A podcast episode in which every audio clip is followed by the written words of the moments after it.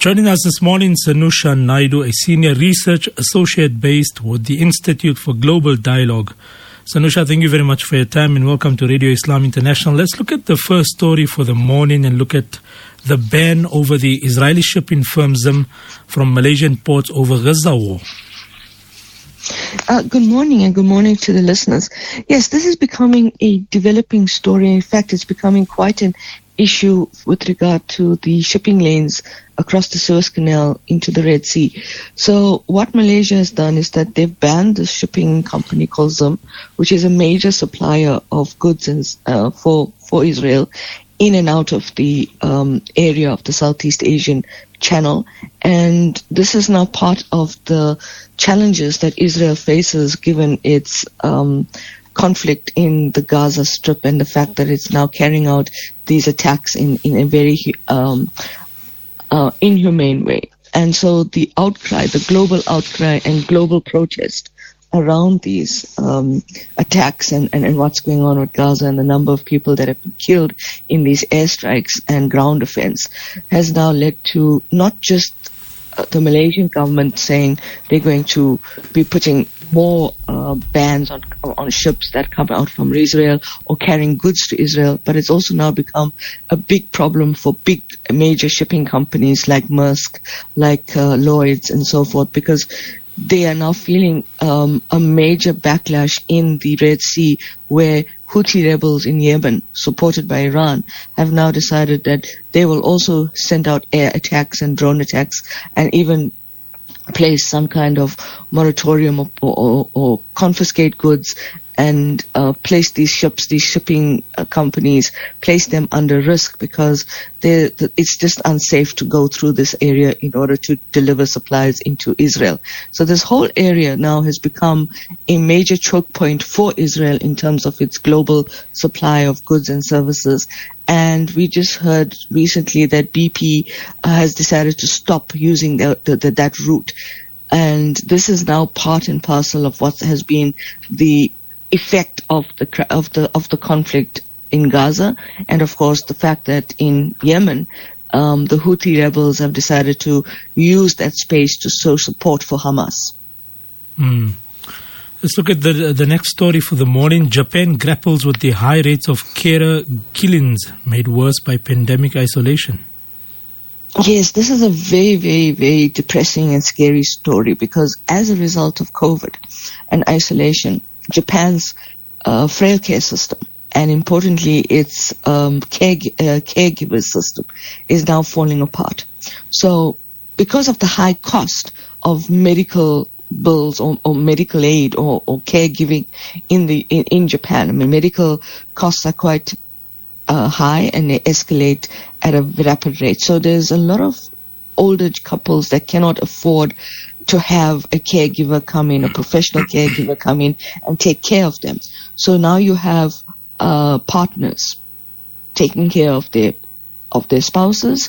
You have children that have kind of left work or went back to live with their parents, taking care of their or elderly parents. And then, of course, you've got grandkids and so forth.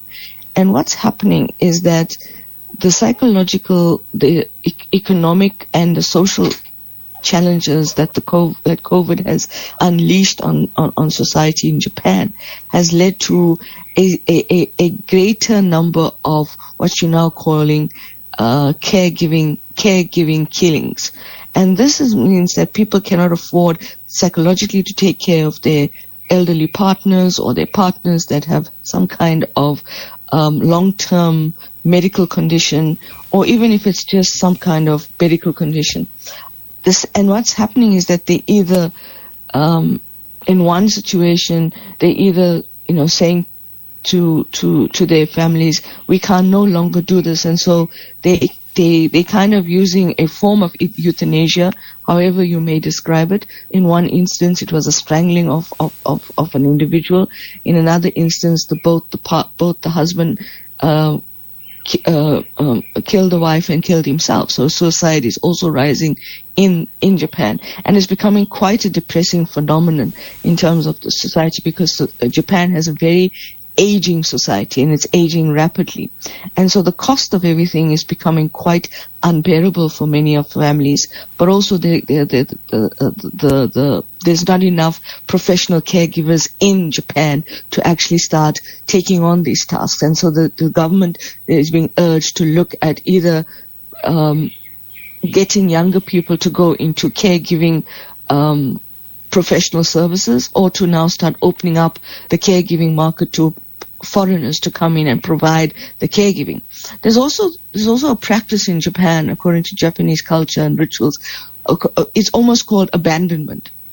And what happens there is when older people become a burden to a village, or they no longer can be taken care of in a village, they're normally left abandoned in forests, etc. Now, this practice is returning in an urban setting where a 57-year-old man could no longer take care of his mother, and he left her out in the park, and he was arrested for manslaughter because his mother died of exposure to the cold, long sustained period of exposure to cold.